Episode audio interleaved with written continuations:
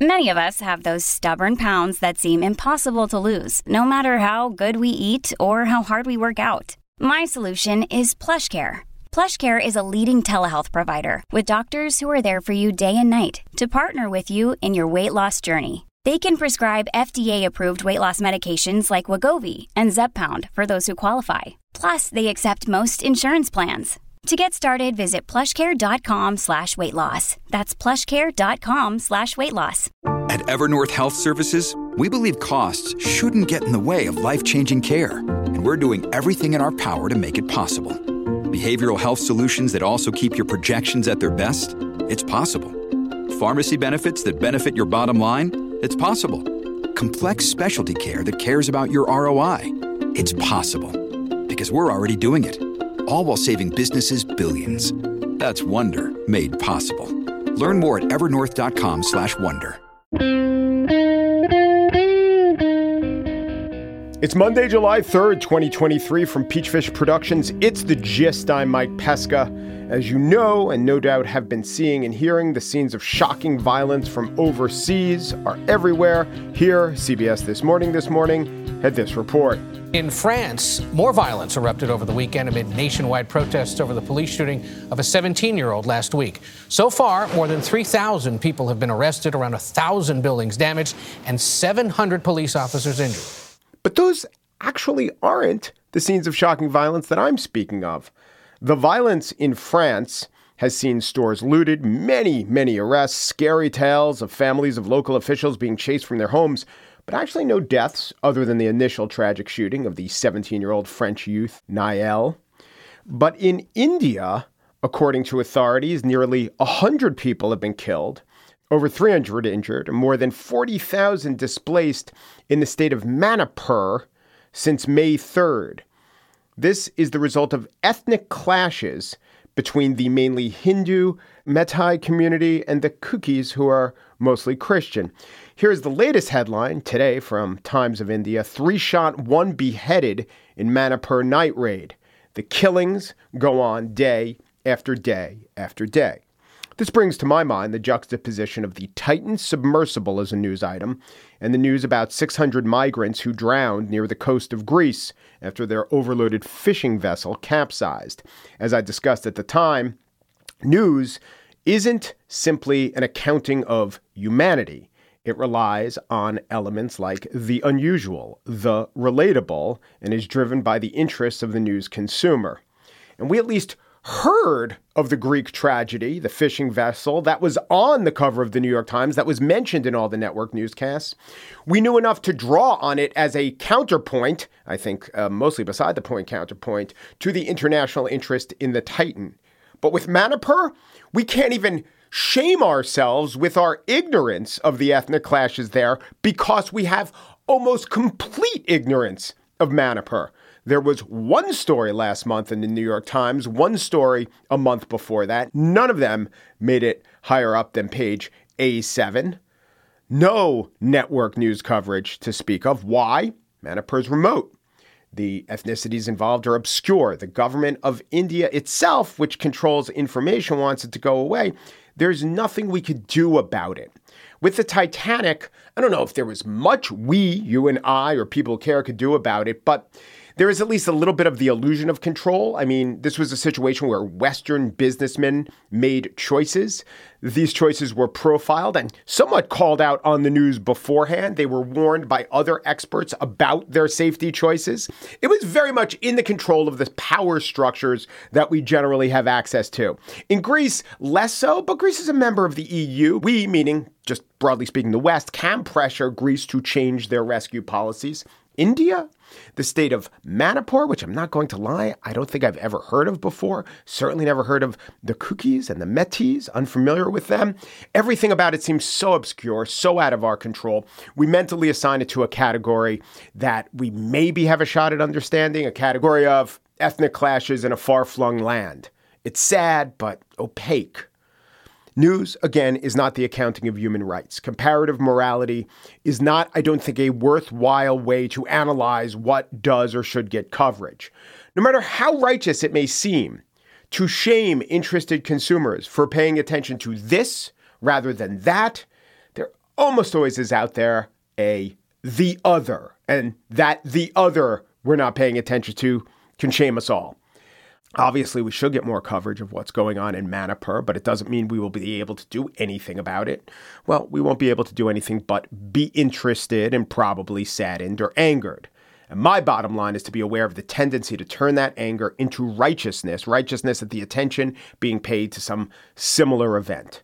I say being aware and informed and doing what little you can with that information is all we can reasonably hope for.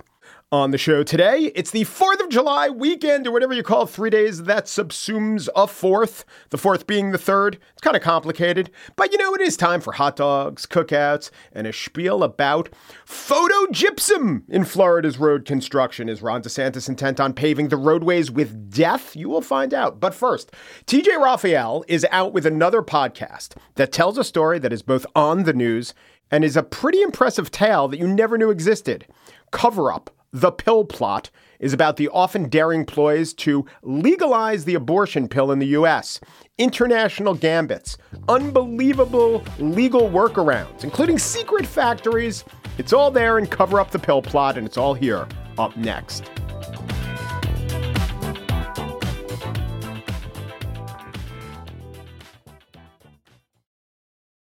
You're a podcast listener, and this is a podcast ad. Reach great listeners like yourself with podcast advertising from Libsyn Ads. Choose from hundreds of top podcasts offering host endorsements, or run a reproduced ad like this one across thousands of shows to reach your target audience with Libsyn Ads. Go to libsynads.com now. That's L I B S Y N ads.com.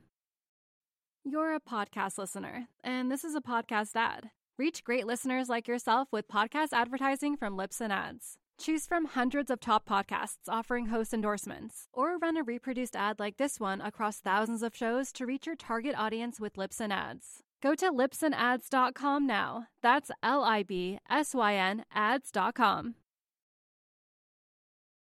A new podcast called Cover Up The Pill Plot is about an extremely important and in the news, and to me, unknown series of events in American history. It is about the abortion pill, abortion in general, and some of the more fascinating figures who, to this day, are shaping our debate. TJ Raphael is the producer and host of this series, and she is back on the gist. Thanks for coming on, TJ. Hey, Mike. Thanks for having me. So let's start, as much as it is antithetical to fun and interest, let's start as background with the pharmaceutical. Tell me RU486, this is the abortion pill, an abortion pill. How does it differ from Plan B? Is it an abortion? Is it an abortifacient? This is this is the pill on the cover, in the title, and at the center of the story you're talking about. So let's just define what it is pharmacologically. Yeah, RU486 uh, is nowadays known as mifepristone, which is the abortion pill. Essentially, it's an anti-progesterone that blocks the hormone that a pregnancy needs to sustain a fetus. And so that's what mifepristone, the abortion pill is. And it's usually taken in combination with another drug called misoprostol. That drug makes the uterus cramp to then expel the fetus. But you take this kind of two drug cocktail together and mifepristone, once known as RU486, will stop the development of the fetus by blocking hormones. And then you take misoprostol to induce cramping. And essentially what it is, is you're inducing a miscarriage. So it is what we now consider medication abortion. It accounts for more than half of all procedures nationwide when it comes to abortion, not surgery. I think most people think most abortions are done with surgery, but they're actually done with this two dose combination of pills. And, and how mifepristone came to the United States, um, is this decades long, this decade long battle that I feel like kind of sounds like an Ocean's 11 flick. And I'm surprised that I hadn't heard about it sooner. Um, even now with all of the, with the Texas case in the news. Well, I have some theories as to why, and we'll get into them. But it's called mifepristone now because that's the generic. And RU486 was the uh, a patent held by a French company. Is that right? Yeah, it was held by Roussel Uclaf, and that's what the RU in RU 486 stands for. The numbers were just a way to catalog the drug. And Roussel Uclaf was a French pharmaceutical company based in Paris. And their parent company was a German company called Hoechst AG. So while Roussel Uclaf were the developers who held the patent, uh, was the uh, company calling the shots. They're a huge multinational corporation. And back in the late 80s and into the 1990s, Hoechst didn't really want this abortion pill going worldwide. Uh, it had been available in France and in England as well. There was also a Chinese version. The Chinese government kind of ignored the French patent and made their own copy. But Hoechst AG didn't want this pill going globally for a couple reasons. Num- you know, number one, the CEO of Hoechst AG, a man named Wolfgang Hilger, was a devout Catholic and personally opposed to abortion. And also, they didn't want their name, their company name to become synonymous with abortion. Abortion, unfortunately, is a controversial subject for a lot of people and for pharmaceutical companies who are risk averse by nature they didn't want that. Uh, so, and to be clear, it wasn't even so much in Europe as you're reporting, and some of my further research shows. They were worried about the American market. They had other drugs they thought could make money. They had this allergy drug, and they were getting protested by and, and worse by U.S. anti-abortion groups, and they wanted their name off of it. But this was at a time when Europe itself. I mean, you have that quote from the French health minister hailing it. Do you remember the quote off the top of your head? Some miracle of for womankind. Yeah, the French health minister called the drug the moral property of women. That's amazing. That's a great quote. Mm-hmm. Yeah. So, um, you know, uh, the medical community really rallied around the drug as soon as it came out. But yeah, the abortion, at least in the United States, is always a political issue. And, and so that's one of the reasons it took so long to come here to the United States. And it came out in what years? So it was released on the market in France in 1988. It is not uh, brought to the United States until the year 2000. It finally gains FDA approval September 28th, 2000, about five days before the debate between Al Gore and George W. Bush. And then a couple weeks later, we all know what happened from there, there on out. Uh, but the pill gains uh, FDA approval September 2000. And it's actually, yeah, discussed in that first uh, debate between Gore and Bush. Let's talk characters. And what a character. What a name. Larry Lader. Tell me about Larry Lader. So Larry Lader was an abortion rights activist. Betty Friedan called him the father of the abortion rights movement. Larry is this, you know, wealthy Manhattanite. Uh, he doesn't really need to work. He went to Harvard. He also was a World War II veteran, and he gets involved in the abortion rights movement in the 1960s. And this is after writing a biography, the official biography of Margaret Sanger. Larry was a journalist. He was stringing for places like the New Yorker, Life magazine. Uh, he thought, you know, to really make it as an author, I've got to write a book. So he realizes no one's ever written a book about Margaret Sanger, the founder of Planned Parenthood, who has sort of a, a controversial legacy herself. Uh, Larry spends time with Sanger in a retirement home at the end of her life in Tucson, Arizona, and she really inspires him um, to to become an abortion rights activist. And Larry then goes on to write a book that is simply called Abortion. It's cited in the Roe versus Wade decision eight times, um, and he dedicates his entire life uh, to expanding access to abortion. And um, I think he pulls, you know, one of his riskiest stunts at the age of 72 when he, in 1992, finds a pregnant woman uh, who is down with breaking the law to try to bring RU486, now known as mifepristone, into the United States in the face of a federal ban that was put in place by George H.W. Bush. And her name, this daring, dashing heroine, is what? Her name is Leona Benten. So at that time in 1992, she was 29 years old. She was a self-identified anarchist. She was a punk uh, from the Bay Area, and she was also an activist herself. She was a clinic defender in the San Francisco area, uh, protecting people trying to access abortion services, other reproductive health care uh, in the face of, you know, anti-abortion protesters. And she finds herself six weeks pregnant. She goes to a clinic where she has some personal friends and they approach her and say, Hey, want to challenge the federal government, uh, fly to London, take on the Supreme Court? What do you think? And she says yes. And within 24 hours of saying yes to this, she boards a plane from San Francisco to New York, spends a night in New York, and then boards a flight from New York to London to get the pills and then intentionally be caught by customs back in New York at JFK Airport the next day. This is one of the Ocean's 11 type escapades. This is the scene that starts the series. You deal with it in episode 1. It's not the only action set piece in this in this series because Larry, oh, I don't want to give it all away, but you know, the pill that he intentionally gets busted with or uses Leona to get busted with, not the only pill that he's spirited away. There's another foray into trying to patent the pill themselves, sort of reverse engineer it from this actual uh, French pill. What's the theory behind that? Yeah, so Larry's kind of incredible plan was to challenge Roussel Uclaf's patent on the drug.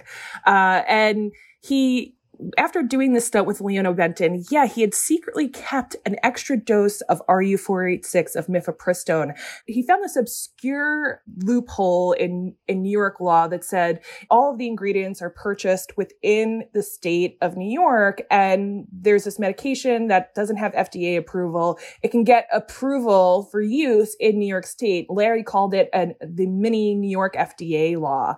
And so Larry's idea was to manufacture an exact replica replica of RU486, and he's able to do this with the hidden dose that he had from the Leona Benten stunt. Plus, he had secured a Chinese copy of the pill as well. And he hires a, um, a chemist from Columbia University. Uh, he builds a secret lab in a warehouse. I'm actually the first journalist to identify the location of this warehouse. Uh, it's in Mamaroneck, New York. It was sandwiched between a plastics plant and a vintage car mechanic. And he uh, basically outfits this warehouse to be a working chemistry lab. He's raising $50,000 here and there in order to get the equipment. And then he hires a master chemist and gives him the pseudonym Dr. X. I was able to I verify Dr. X's identity, but he said under no circumstances did he want his identity revealed as he is still concerned with anti-abortion attacks.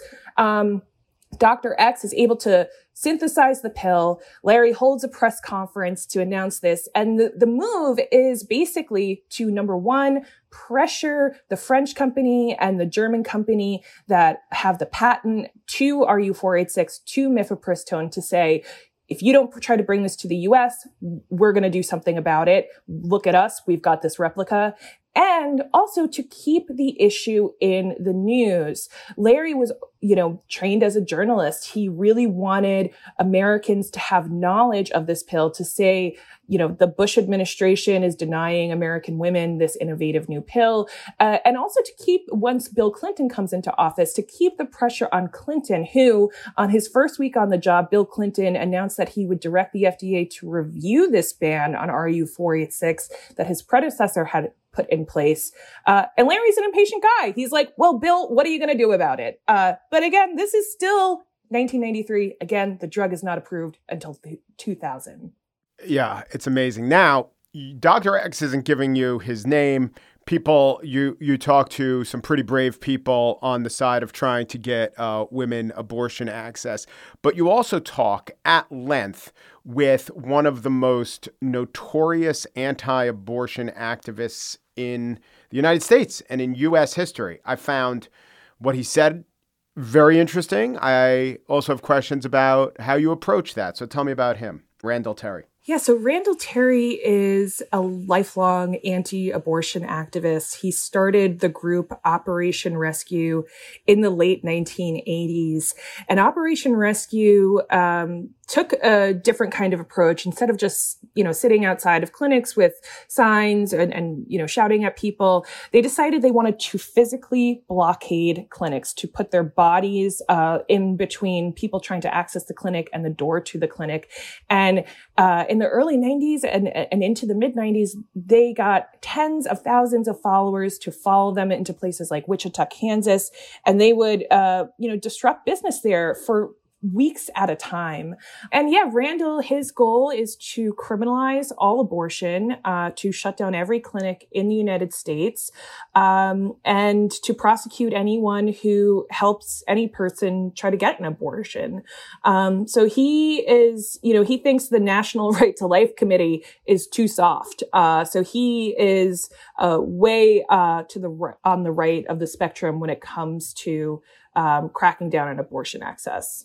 You tell the story of attempted murders, actual murders, assassinations of uh, abortion doctors. How much was Randall Terry? He claims not, but how much was Randall Terry involved in that? Yeah, so Randall, um, you know, I spoke with a professor at Tulane University, uh, Karissa Haugeberg, um, and she studied the anti-abortion movement, and, and and she said something to to me, and and we included in the show that like rare, rarely do you see the Randall Terrys of the world at the scene where a bomb goes off or at the scene of a murder. Well, let me just say, Randall's rhetoric is violent. Um, he calls doctors Nazis. He says says that they've unleashed a Holocaust. He calls them mass murderers, um, and he says if you believe abortion is murder, act like it's murder and the logical response to murder is you physically intervene on behalf of the victims. So Randall Terry says this, and I guess you could say it's at least intellectually consistent. If abortion is murder, you are going to kind of throw your body in the way of murderers. You're going to not create arguments that you know, pretend it's about the health of a woman. It's just about stopping murder. Uh, another example that showed up recently is Donald Trump, who wasn't so conversant in what you're supposed to say when asked, should we punish women who get abortions? And he's probably new to the anti abortion stance, said, oh, I guess so. And that was anathema to the mainstream, if you will, abortion movements. But of course, Randall Terry would want to punish a murderer as he sees it. Yeah, I mean, this is his goal. I, I, in my conversation with him, he has mapped out exactly what this would look like. Um, you know, he says, "Oh, let's make it." You know, a $50 fine to start with. Uh, you're, you know, you'll get a mugshot. Your picture will be in the paper. Everyone will know that you've had an abortion or you've helped somebody get an abortion.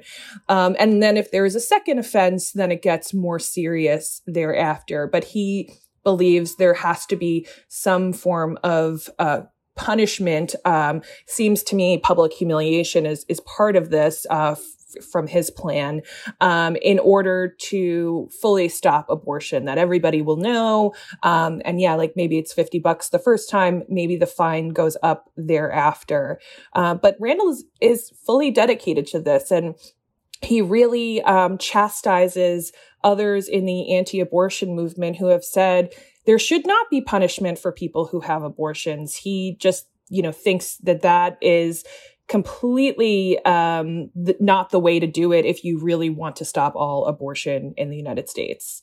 And I don't have to ask if Randall Terry had a great impact on the lives of women and the choices they have because your show documents that he did the organized protests that were eventually legislated against still had a huge impact. He probably was the inspiration for at least some acts of violence, maybe even uh, some murders. And just things like getting states to pass laws about the width of a hallway would put abortion clinics under huge financial pressure, being able to give less and less care to women. So the question is is Randall Terry winning now? You know, I think potentially in the political arena, he, I mean, this is a tricky question, Mike. is he winning? I mean, he, you know, was really leading the charge to get uh, very conservative judges elected, uh, to get very conservative lawmakers elected. You know, he even said, you know, we were part of establishing that litmus test for Republicans as it related to like, you cannot win a primary if you are not pro life. Um, so, in that sense, I mean, if we look at uh, the court who just overturned Roe, I mean, I, I think that would you know, not single handedly for Randall, but in, in some sense, yeah, that is a victory for him. I mean, that is him, you know, winning in that sense. However, we have never lived in a world where abortion does not exist in one form or another. Um, that has been true for all of human history. Um, so, uh, you know, at the end of episode seven and in our final episode, I kind of hint at that, that, you know, people will try to do things to get abortion. Um, whether it's, you know, in Oklahoma, people are, you know, private pilots are volunteering to fly people out of state in order to get access. Um, there are caravans taking women and other people to other states in order to get access. And of course, the abortion pill exists along with the internet. So I think that Randall has had some victories um, especially as it relates to the overturning of Roe. But I think it's just one chapter in a very long and ongoing story of the American abortion wars, and it's not over. The name of the podcast is Cover Up the Pill Plot. It is available from Sony Podcasts. They have a feed called The Binge where you could uh, listen to Cover Up the Pill Plot. It was reported and hosted, and we've been speaking with TJ Raphael. TJ, thank you. Thanks, Mike.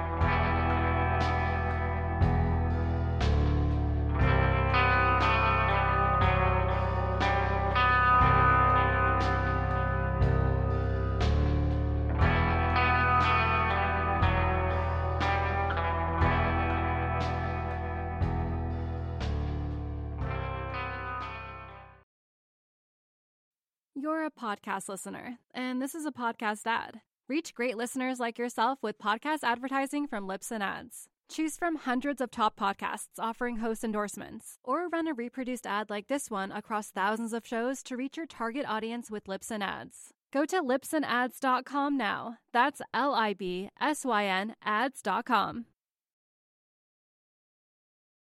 And now the spiel. A friend of mine forwarded along a headline from CBS News Florida bill allowing radioactive roads made of potentially cancer causing mining waste signed by DeSantis. Seems fair, lol, he wrote. Now, you should know that my friend is not only a huge DeSantis fan, he's a giant investor in the gypsum industry. He's actually called the Gypsum King of Sandusky, Ohio. His license plate is CaSO4 Obviously, the chemical composition of gypsum. This causes this long extended license plate, which he had to spend extra for, causes one in 300,000 passing motorists to give him the thumbs up because they must all work in coke smelters. Okay, none of that's true, including the headline. But how untrue is it? It would be kind of satisfying if Ron DeSantis, Ron Death Santis, was out there paving cancer highways, perhaps cackling as he did it. But you can't say that is happening if it's not and you know, it would also be satisfying from a fact checking perspective if the headline was 180 degrees opposite of the truth. But it's a complex topic that the headline plays fast and loose with, which one would hope isn't the standard applies to the actual use of phosphogypsum. So, to start things off, here's how CBS reported the story on air. Florida Governor Ron DeSantis has signed a bill which allows roads in the state to be made with radioactive mining waste. The measure adds phosphogypsum to the list of materials state officials say can be used to build roads. The EPA says the substance is potentially linked to cancer and describes it as radioactive. So, that, what you heard there, that is incorrect. The bill does not allow roads to be built using phosphogypsum. It is a preliminary measure to determine the feasibility of phosphogypsum as a paving material. Wait, could it really be a paving material or is it just cancer causing radioactivity? Well, let's find out. Phosphogypsum, let's get some. If you go investigating phosphogypsum, you come across a spate of articles from the last three years about the EPA under Trump, which tried to allow it as a building material, and also recently the state of Florida looking into doing just that. There are a billion tons of phosphogypsum, and they're currently piled in 25 gigantic stacks throughout the state of Florida. Florida leads the nation in guys in flip flops and wraparound shades getting chased by alligators as they attempt to patronize topless drive through donut shops, but also, less delightfully, in phosphorus and phosphoric acid. Phosphorus is a necessary fertilizer for plants and living things. Florida supplies much of it to the world. You might use it in your garden, all good, but actually some bad. In making phosphoric acid to use as fertilizer, a byproduct is created, phosphogypsum. In fact, five times as much byproduct results as product, which is why there are all these phosphogypsum piles across the state called gypsum stacks. How dangerous is phosphogypsum? I would not want to lick it. It does have trace elements of radon, which is a naturally occurring carcinogen. Doesn't make it less carcinogenic. It's quite deadly in large amounts. So you would think, all right, we got to do everything we can to keep it out of the water supply, the air, everything, right? That's what TV station WESH Channel 2 Orlando was getting at when they reported. Governor Ron DeSantis is paving the way for some controversial research on roads involving radioactive material. I like the paving reference, and it is more fair than cancer radioactive and saying it's already allowed, as CBS did. But consider this so many things have low levels of radiation. You do, bricks do. Transcontinental flight really exposes you to quite a bit, relatively speaking, quite a bit of radiation. There are lots of studies about treating phosphogypsum to make it safer, dare I even say safe. I've been reading many studies in journals that I did not know existed, but that I've signed up for. I am now a member of the German Gypsum Association, or GIPS. Maybe GIPS. I don't know where they get the I, it's all in German. That is a trade group. Sure, I don't take everything they say on faith, but it's a fun little trade group. I get a newsletter from the American Association called, you ready? Gypsumation. It's all your gypsum news in one place. The Gypsumation newsletter features gypsumptuous prose. It had me gypsomersaulting. And then there's the journal Waste and Biomass Valorization. There I found such researchers as Wisla Streck of the Institute of Low Temperature and Structural Research and Casimir Grabas of Poltegor Institute of Open Cast Mining two Polish scholars. I read a few Chinese studies, not in Chinese, in English. And then there was this refinement of waste phosphogypsum from Prahovo Serbia, characterization and assessment of application in civil engineering, where they conclude recrystallized gypsum does not present a radiation hazard when used as a building material, while raw phosphogypsum meets the requirements only for road construction materials which is what they're talking about in Florida. This collection of scholarship from lands normally known for giving us contenders in strongman competitions doesn't settle all the questions, but it certainly suggests that Cancer Ron is erecting highways to hell might be a little bit overblown. The use of phosphogypsum in road paving materials all over the world exists now. It's in India, it's in China, it's in Europe. The International Atomic Energy Agency says, quote, all evidence suggests that the doses received as a result of the use of phosphogypsum in agriculture, road construction, marine application, and landfill were sufficiently low that no restrictions on such uses are necessary. My problem isn't so much the worth of phosphogypsum, phosphogypsum boon or bane. I'm still quite skeptical just based on those few studies I read to say, all right, let's start paving the roads left and right. What I'm most concerned about is the nature of expressing all this and explaining all this to the public. I am not taking industry assurances on faith, but likewise, this framing, the second sentence of WESH's coverage, is vague.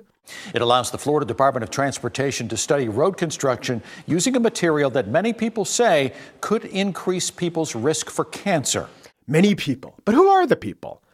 If they are top experts and scientists, that's one thing, but here's who WESH quotes. So, phosphogypsum is a byproduct of the fertilizer production process. Synthetic fertilizers are made with phosphate rock, which is dug up from under the ground here in Florida. Elise Bennett is an attorney with the Center for Biological Diversity, which advocated against the law.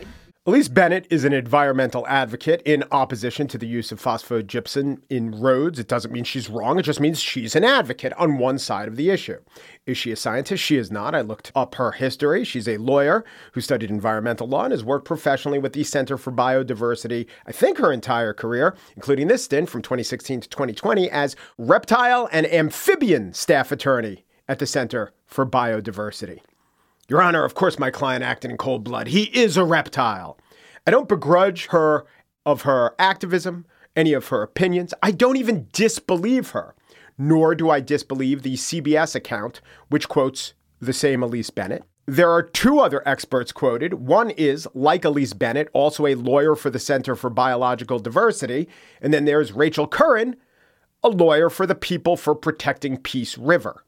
The article, the CBS article by Lee Cohen, whose Twitter bio reads, Journalist focusing on the climate crisis and social justice, does not quote one scientist or even dedicate one sentence to telling the audience anything that I've told you about phosphogypsum's use in the rest of the world or the possibility of using it safely. The first sentence puts radioactive in scare quotes because, of course, it's scary, but I don't even understand that choice. It seems that phosphogypsum does emit trace amounts of radiation. The question is how much and can it be treated to produce less? You know what the Serbs say about that. But really, the headline Florida bill allowing radioactive roads made of potentially cancer causing mining waste signed by DeSantis. Why not just let the activist opponents write this article? Come on. The words radioactive and cancer are each in their own way shorthand for catastrophe. When you put two words as charged as radioactive and cancer in a single headline, it's like the third rail of nuclear options. Of course, if they hadn't done that, I wouldn't have been inspired to research this topic so thoroughly, to bring you the insight from Polish, Serb, and perhaps one or two ethnically Croat researchers. I wouldn't have signed up for my favorite new newsletter, Gypsum Stacks over Substacks, my friends. And I wouldn't be able to delight you with this bright burning tale of phosphorus on the 4th of July holiday weekend, extended. As Ron DeSantis clearly implies, you are welcome, America.